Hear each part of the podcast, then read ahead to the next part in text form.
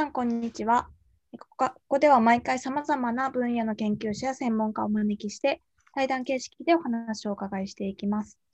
研究の面白さや研究者の本音の本音を対話によって語り残そうという番組です。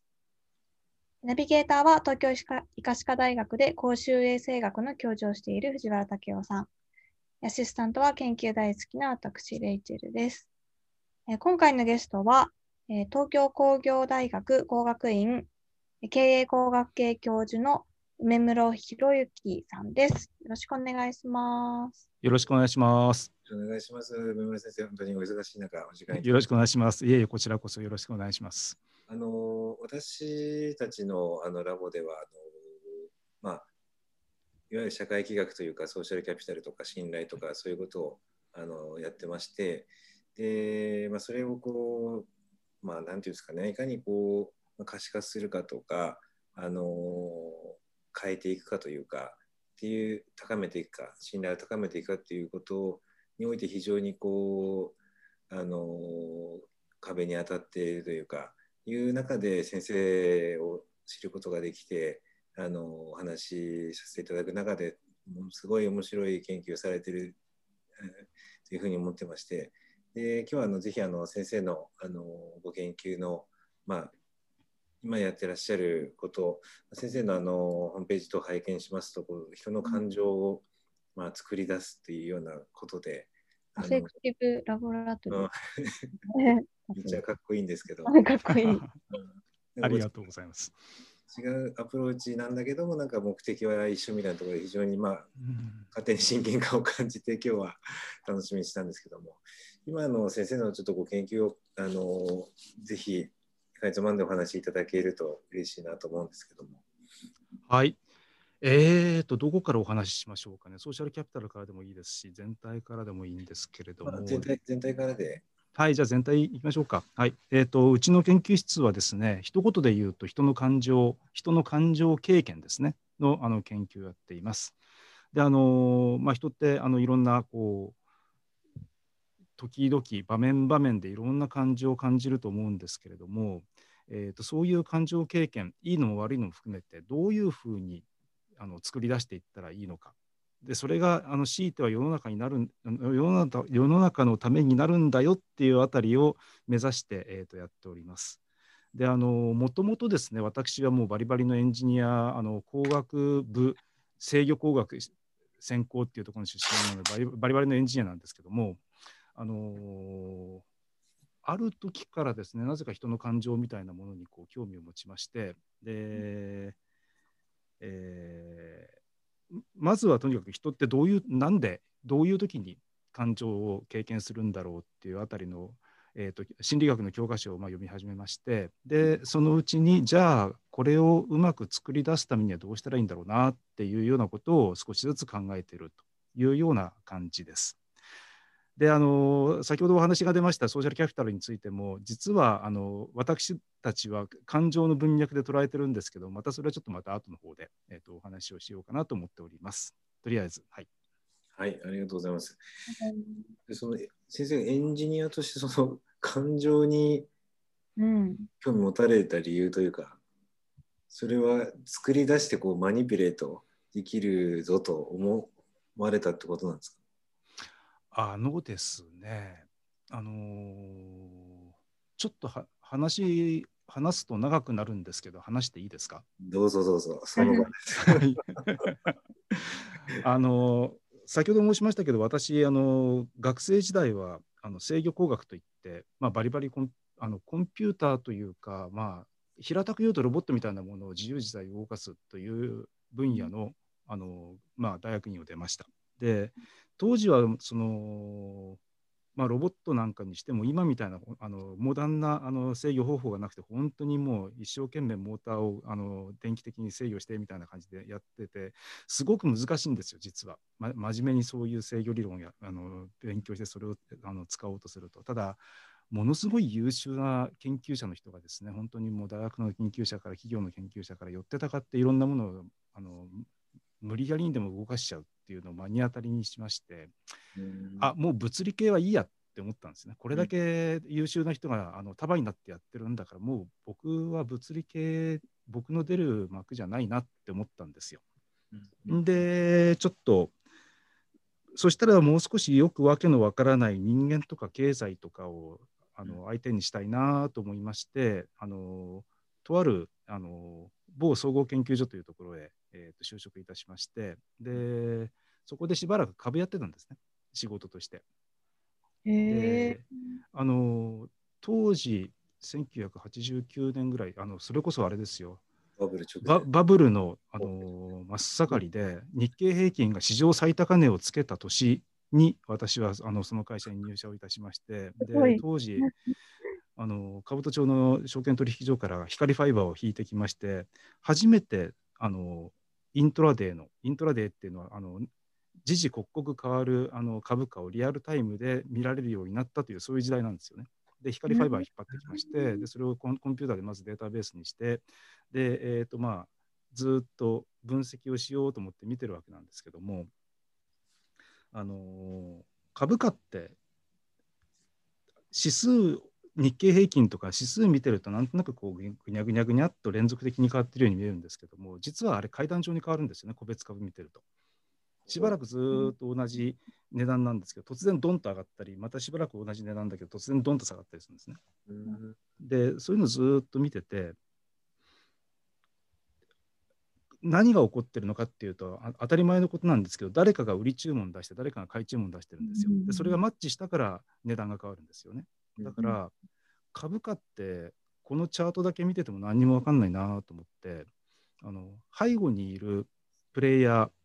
まあ、当時はあんまり AI との売買とかなかったので、ほとんどが人間だと仮定してよかったと思うんですけども、まあ、背後にいる人間の考えてることを理解しないと株式市場は永遠に理解できないなって、なんとなく思ったんですね。で、えっ、ー、と、ただ当時はそのいわゆる行動ファイナンスなんていう学問分野もなかったので、一体何勉強したらいいんだろうと思って、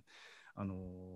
いろんな大学、慶応大学行ってみたりとか、筑波大学行ってみたりとか、えーと、心理学の先生のところでちょっと潜り込んでみたりとかしてたんですけどもそのうち、うん、もうちょっとちゃんと人間のことを勉強したいなと思って、えーと、大岡山にあの東工大に戻ってまいりまして恩師のところでそんなことをおしゃべり半分で話したらあなんか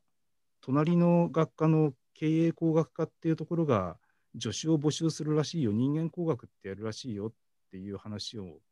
えーと持ってきましてそれでえーと、経営工学科あの私の出身の学科のお隣さんなんですけども経営工学科の助手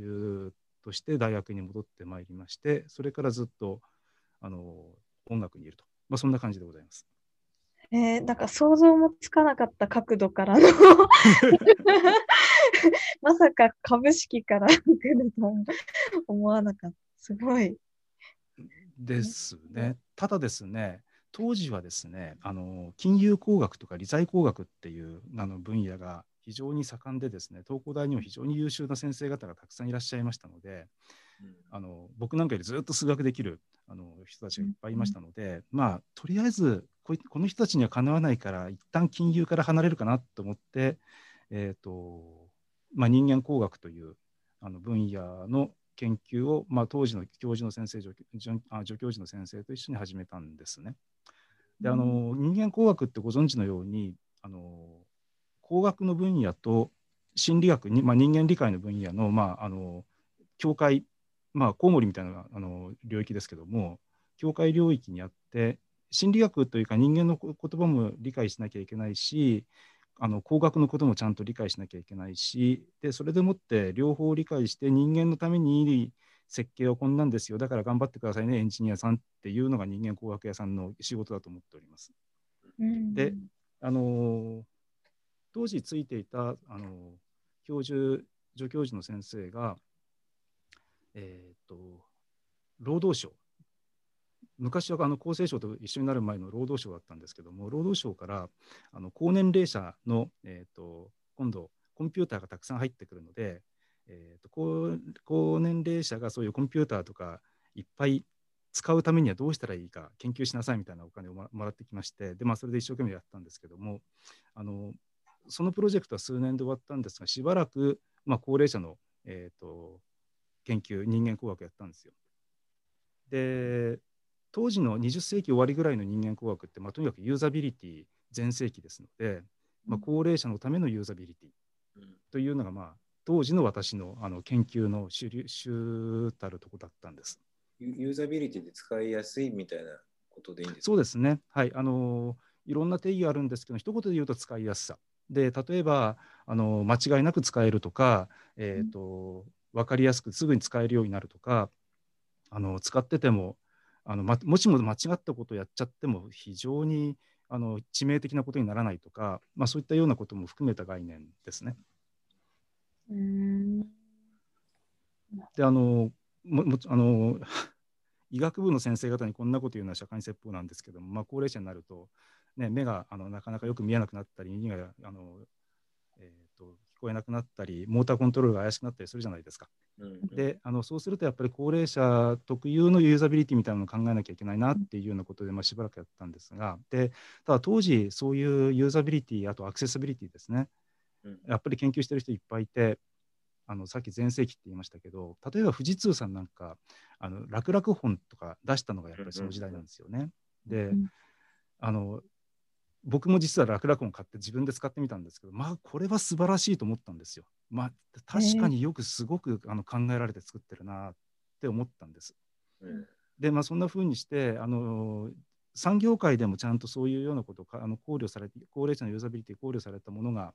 えーと出てきていてでちょっとその辺りで一回立ち止まったんですね。うん、あの市場に高齢者のユーザビリティ考えてる非常によく設計されてるものたくさん出てきたんだけどなんとなく自分で持とうって思えるものがないなって思い始めたんですよ。あのさっき楽々本自分で買ったってあの言いましたけどもももちろんしばらくずっと自分のメインの携帯として使ったんですけどもあのじゃあ自分で買うかなっていうと、うん、確かにこれは自分ではあまり買わないかなそれよりもあのどこそこの会社の N なんとかとか、えー、と P なんとかとか買うかなみたいなことをちょっとあのあのこれ N とか P とか出すのまずいのかな？はい。はい。はい。はい。はい。えっ、と、思ったんですね。で、ユーザビリティはすごくよく考えられてるんだけど、一体何かが足んないんだろうって悩み始めたのが2000年代の前半ぐらいですかね。で、うん、これは美しさなんじゃないだろうかとか、うん、楽しさなんじゃないだろうかとか、いろんなことを考え始めて、であの当時やっぱりその MIT のメディアラボで石井宏先生がタンジブルメディアとかいろんなことをやっていてあの非常に刺激的だったりしてやっぱり美しくなきゃいけないのかなメディアアートかなみたいなことをちょっとうろうろうろうろしてたんですけどもある時ですね朝自宅でベッドで目が覚めてん？これまでうちの研究室でやってきたことって感情というキーワードで全部くれるんじゃないだろうかって思ったんですよ。なるほど。で、あの、はい、あの 枕枕元に置いてあるメモにとりあえず感感情と affect って書いて、で起きてからあのそこまでやそこそこまでや近年やっていった研究とかその時 ongoing であの進行中だった研究室の研究とか全部束ね直したら、うん、全部あの affective なんとか、まあ、感情のなんとか感情のなんとかでまとまっちゃったんですよね。でよしこれだって思ってその時に初めてあの先あの先ほど言っていただきましたけどもうちの研究室の名前はアフェクティブラボラトリーというふうに変えまして、えー、それ以降うちは感情の経験をやってるんだよっていうようなことをやっております。というのが非常に長い長いお話でした。すみません。ポジティブな感情もネガティブな感情もっていうことですか？はい、あの一般的にはポジティブな感情を多くした方がいいっていう話多いんですけども実はネガティブな感情ってとても大事だというふうに思っているんです。であのただいつもネガティブネガティブだと本当にこうちょっとあの肺になってしまうかもしれないのであのうまく使い分ける方法っていうのがとても大事なんだろうなって実はネガティブな感情をうまく使える人って本当にプロ中のプロだっていうふうに我々は思ってるんですけども、うん、典型例があれですよね映画ですよね。うん、映画って必ず何かあのネガティブなものを入れて最終的なハッピーエンドが際立つようにするっていうのはまあ王道じゃないですか。うんこの間僕あの OB の誰かと僕は話をしたんですけどもディズニー映画って必ず一人死ぬんだと。でいや僕もそう全く同じ反応をしてえそうだって思ったんですけども すごい今あの想像したけど。アナ雪もね、お父さんお母さん死ぬしね。ええあの確かに少なくともそれを言ったうちの卒業生によるとそうなんだそうです。うんでうんやっぱりそういうのが、まあ、ある程度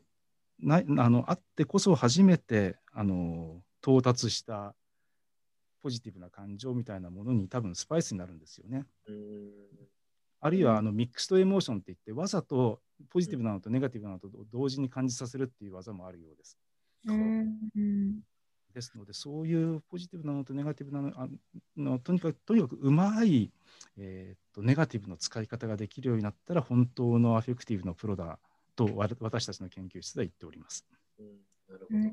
はいですみません、もうちょっとあのー感情と工学がどういうふうに絡むのかをちょっとイメージをしたいんですけど、たはい。例えば、うん、何か先生が作られたもので、こうより、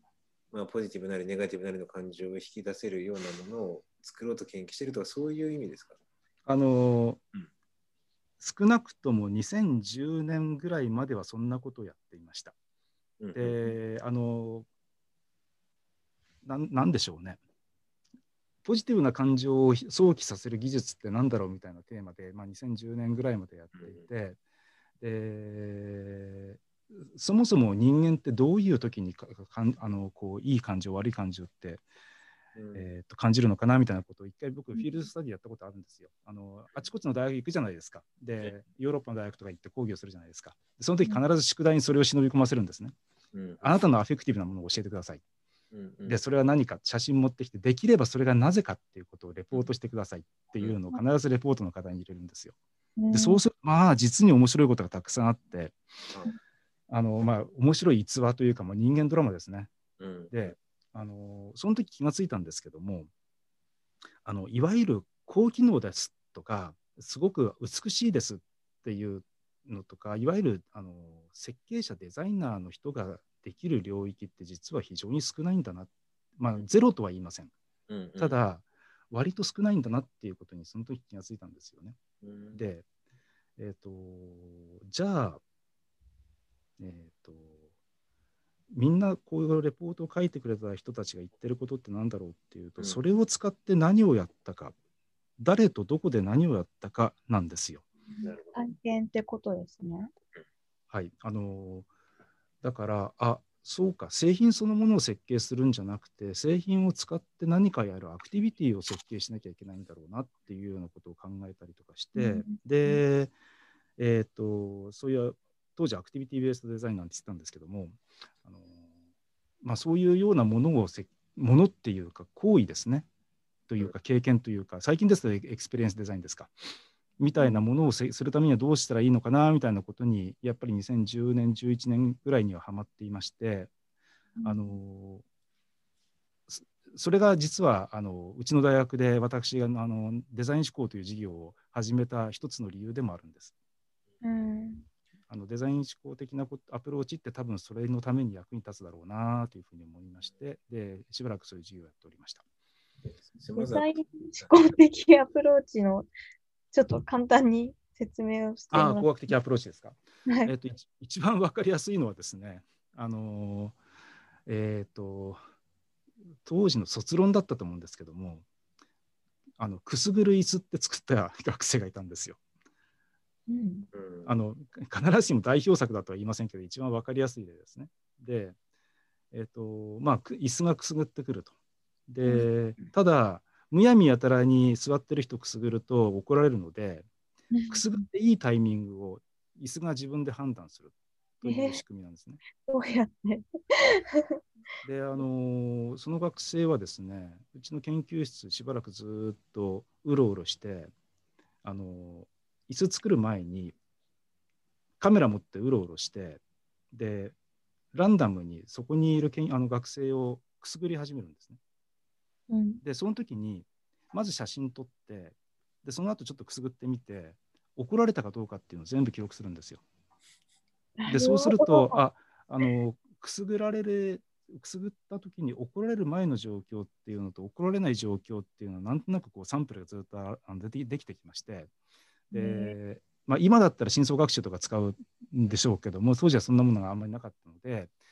単純に例えば姿勢がどうなってるのかなとか、えーと、何をやってるのかなとか頭が前傾なんだろうかちゃんと起きてるんだろうかとかそういうようなあの特徴量を出して、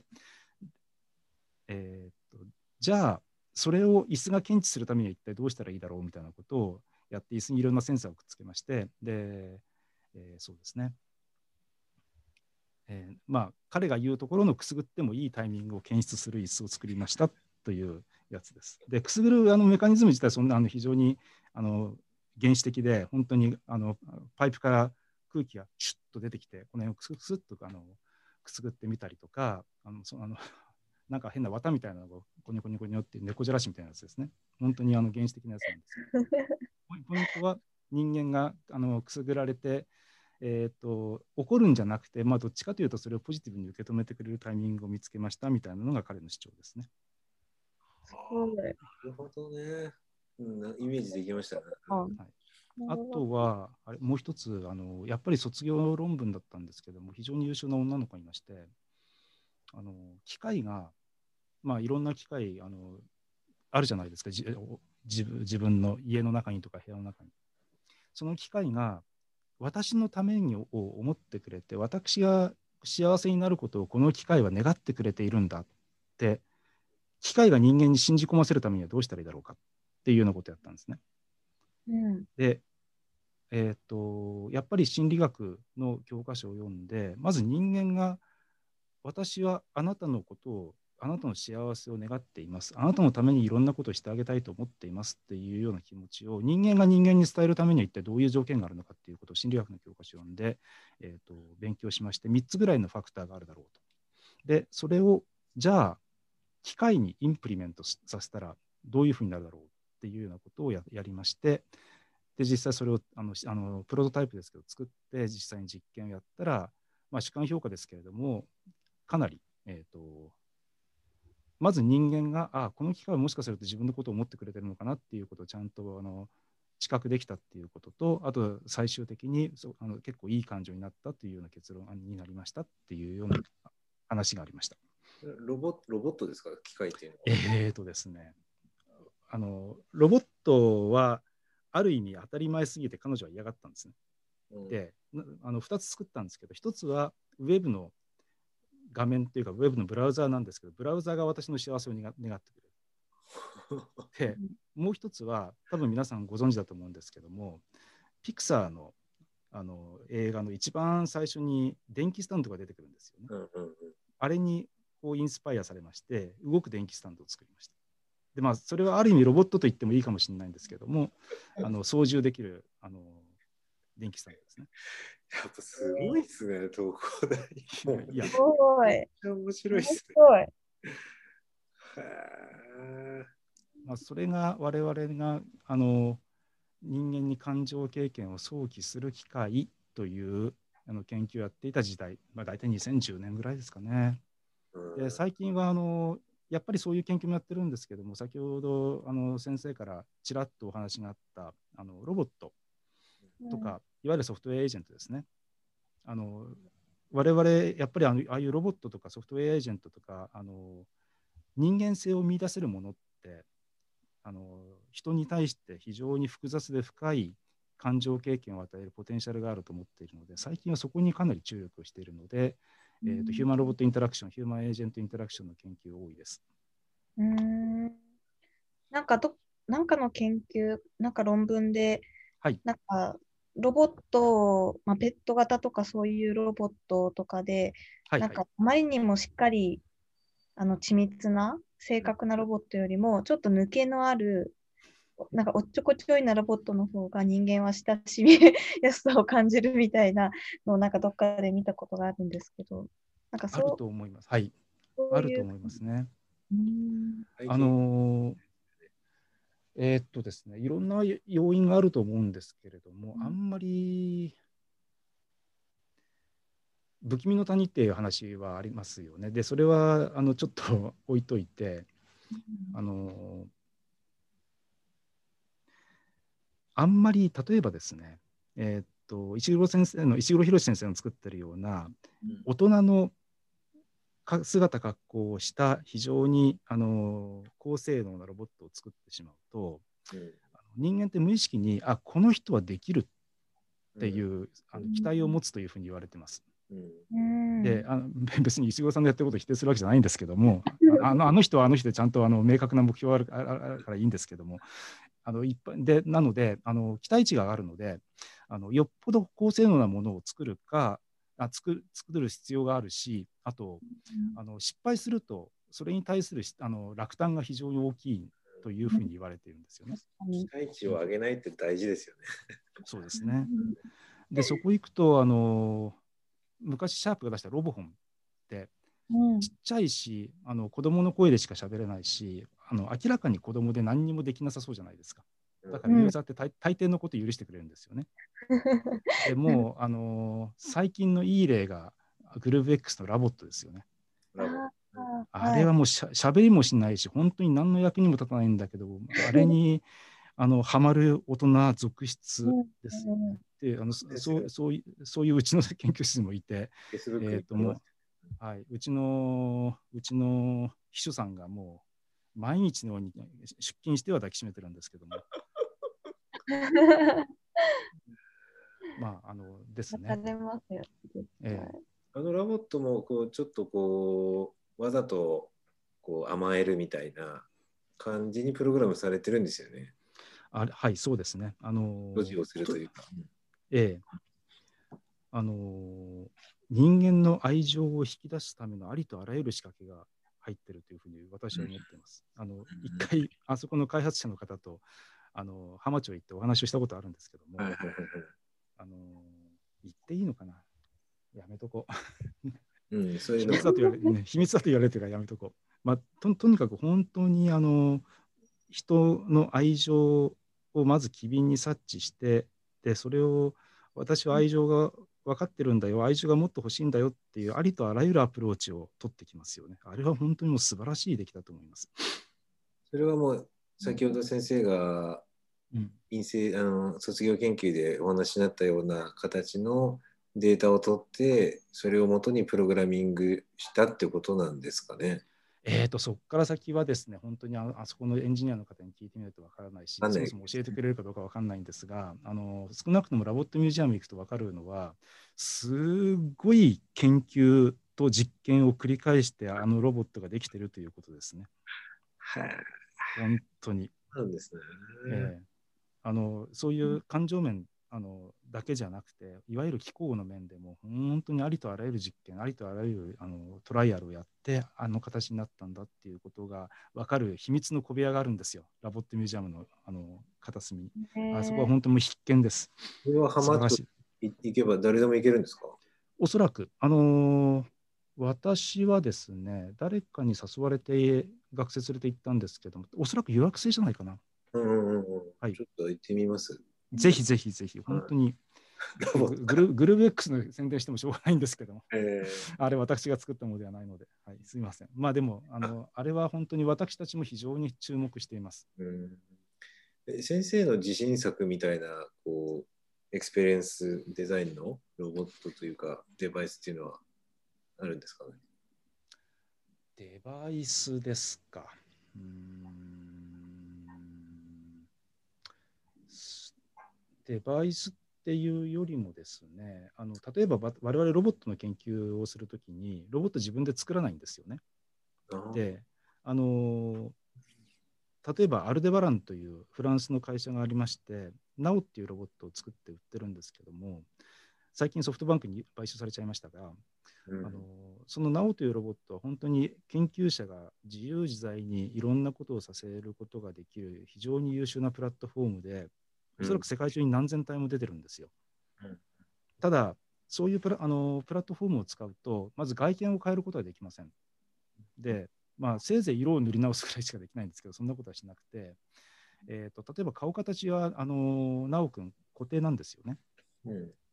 ですので、えーと、表情を変えることも、まあ、そのプラットフォームを使っている限りはできない。じゃあ我々何をやってるのかっていうと、どういうインタラクションをしたら、えーと、人間喜ぶのかなっていうようなことを最近メインにやっています。あのヒューマンロボットインタラクションでは。そのインタラクションというのはロボットと人のインタラクションですか？そうですね。うん、あのえー、っとですね、最近ですね、あのうちの大学院生がやってくれた研究で、えー、っと感情経験を共有する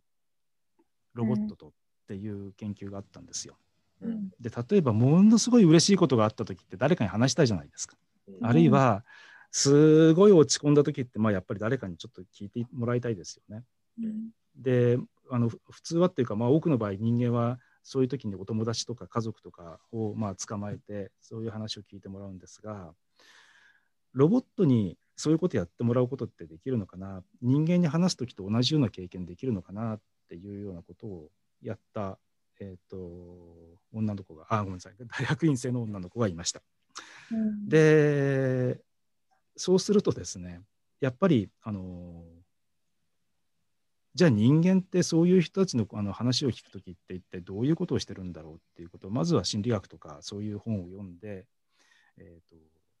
人間のインタラクションデザインですねの本を読んで、まあ、勉強するわけですね。でじゃあそれをロボットにやらせるためにはどうしたらいいだろうか。で特にロボットの場合は人間に比べて制約が大きいですので例えば顔の表情を変えられなかったりとか指が何本しかないとか、えーと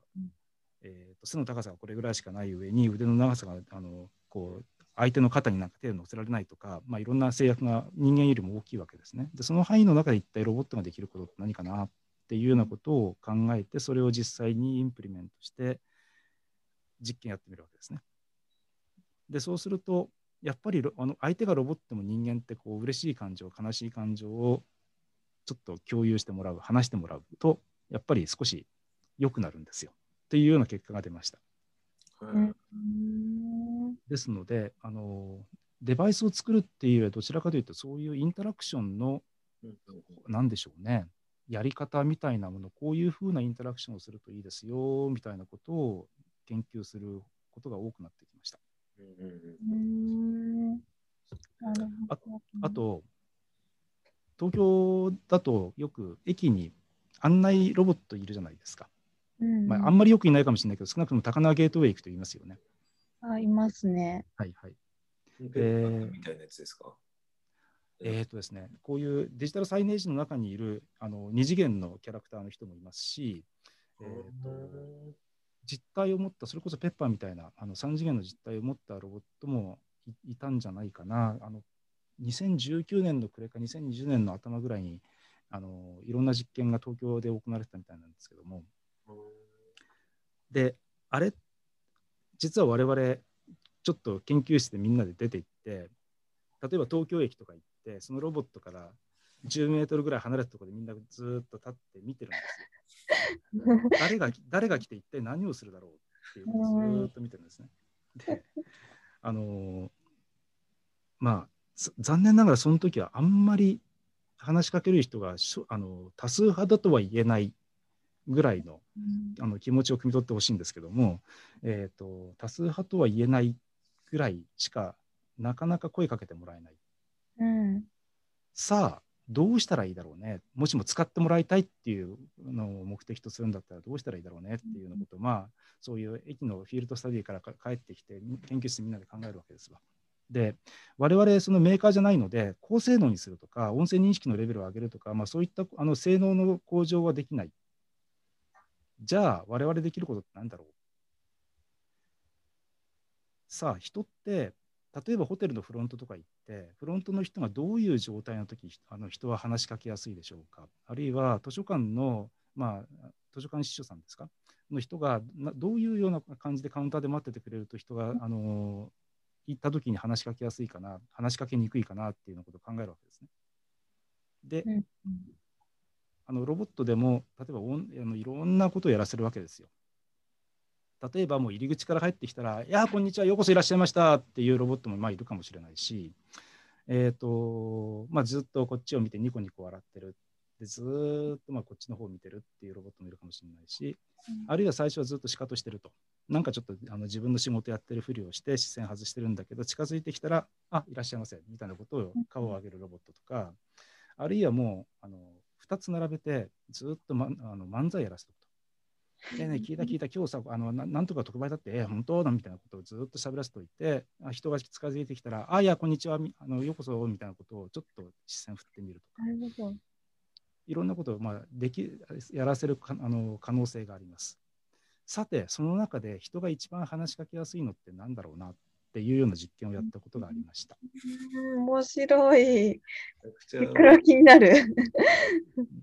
で本当は駅でやりたかったんですけども、まあ、ちょっと昨今なかなか駅で実験できなかったのでうちの大学の図書館の入り口にロボットを置いて、で日替わりで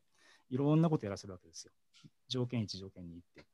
であの図書館に来る学生さんをあの入り口の横の方でずっと座って、まあ、2000人ぐらいずっと見てるわけです。すごい。でどんな条件の時にたくさんの人が、えー、とこう話しかけてくれたかなっていうようなことを記録を取ったらあ意外と差があるなっていうことが分かったりとかそれは教えてくれないですか？ちなみにさっき言った中に正解があるんですけどどれだと思います？えー、どれだろやっぱりあれじゃない？漫才じゃない？う。ね、私も思いました。漫才ってやってほしいと思っちゃった。あのーはい漫才は我々も実はですねかなり有力候補だと思っていたんですが実は意外と、あの漫才やってるなーと横目で見ながらスルーしていく学生がいっぱいいるんですね。で、うんまあねネタがつまんなかったからじゃないかっていうそういう反論もあるんですけども まあそれはちょっと置いといてあの中で一番良かったのは実は視線をわざとずらしているこっちを見ないロボットですね。うんでなんかちょっと手元にああの仕事をしてるふりかなんかしてちょっと視線を落としていて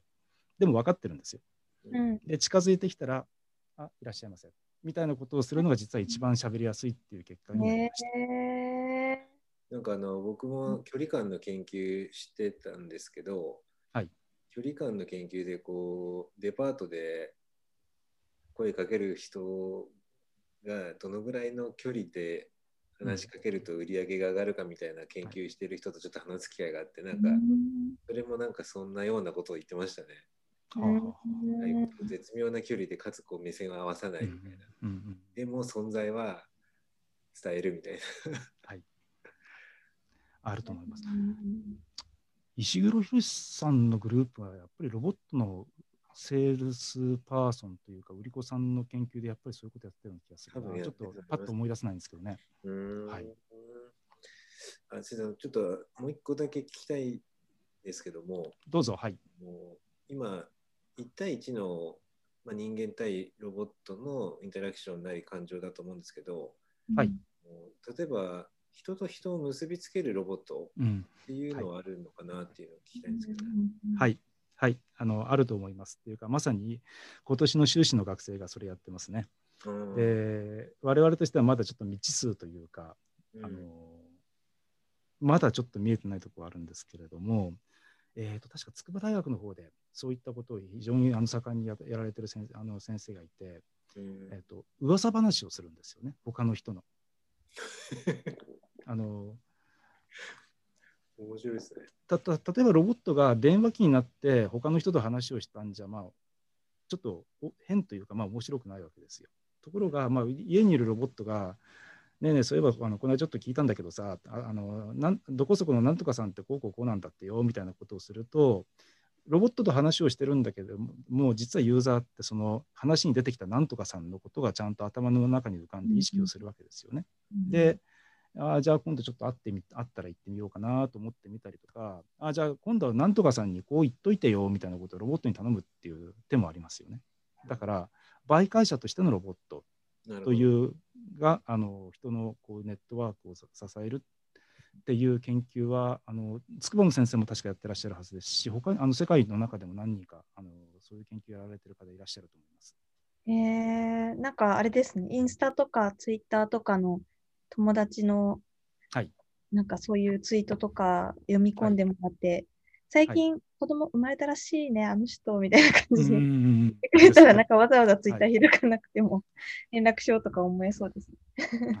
あのそういうなんか情報があったらなんかできそうだなと思うんですけど、うんうんうん。例えばお見合いおばさんがロボットみたいな。ああ。初めて会った2人をいかにうまくいい感情をだけを引き出して仲良くさせるかみたいなグループディスカッションでもファシリテートって結構難しいじゃないですか。はいうんそれがロボットがやってくれるといいなみたいあな。いうのですね。話聞いてて思ったんですけど。あのですね。実はそれ今うちでやってるんですよ。で何の文何の文脈かっていうとソーシャルキャピタルなんですよ実は。やっぱそうなりますよね。はい、で例えばそのある会社の人たちが、まあ、グループで仕事してますあの。フェイス2フェイスでもリモートでもいいんですけどもそのグループのソーシャルキャピタルを上げるために AI みたいなものを紛れ込ませてそあの間に立ってある振る舞いをさせることによってメンバー間のソーシャルキャピタルを上げられるんじゃないだろうかっていう研究を実はちょっと今やっております。うんではいちょっとざっくりソーシャルキャピタルの説明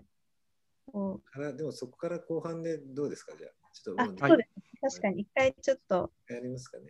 はーい。じゃあ先生前半ありがとうございました。ちょっとありがとうございます。ありがとうございました。